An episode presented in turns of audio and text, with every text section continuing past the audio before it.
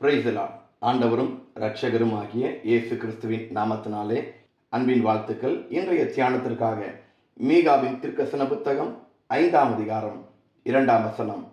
எப்ரத்தா எனப்பட்ட பெத்லகமே நீ யூதாவில் உள்ள ஆயிரங்களுக்குள்ளே சிறியதாயிருந்தாலும் இஸ்ரவேலை ஆளப்போகிறவர் உன்னிடத்திலிருந்து புறப்பட்டு என்னிடத்தில் வருவார். அவருடைய புறப்படுதல் அனாதி நாட்களாகிய பூர்வத்தினுடையது.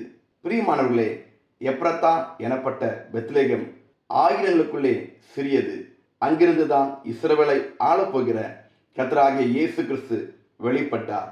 எப்ரத்தான் எனப்பட்ட பெத்லேகம் சிறிய ஊர். அங்கிருந்துதான் தேவடைய குமாரன் வெளிப்பட்டார். எப்ரத்தான் என்ற பெயருக்கு இரண்டு விதமான அர்த்தம் உண்டு.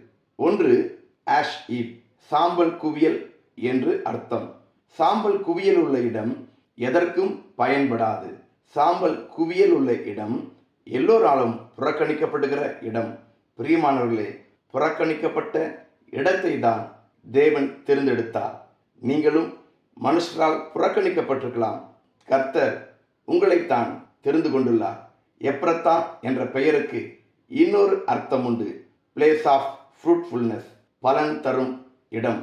சாம்பல் குவியலாக இருந்த இடத்தை தேவன் பலன் தரும் இடமாக மாற்றினார்.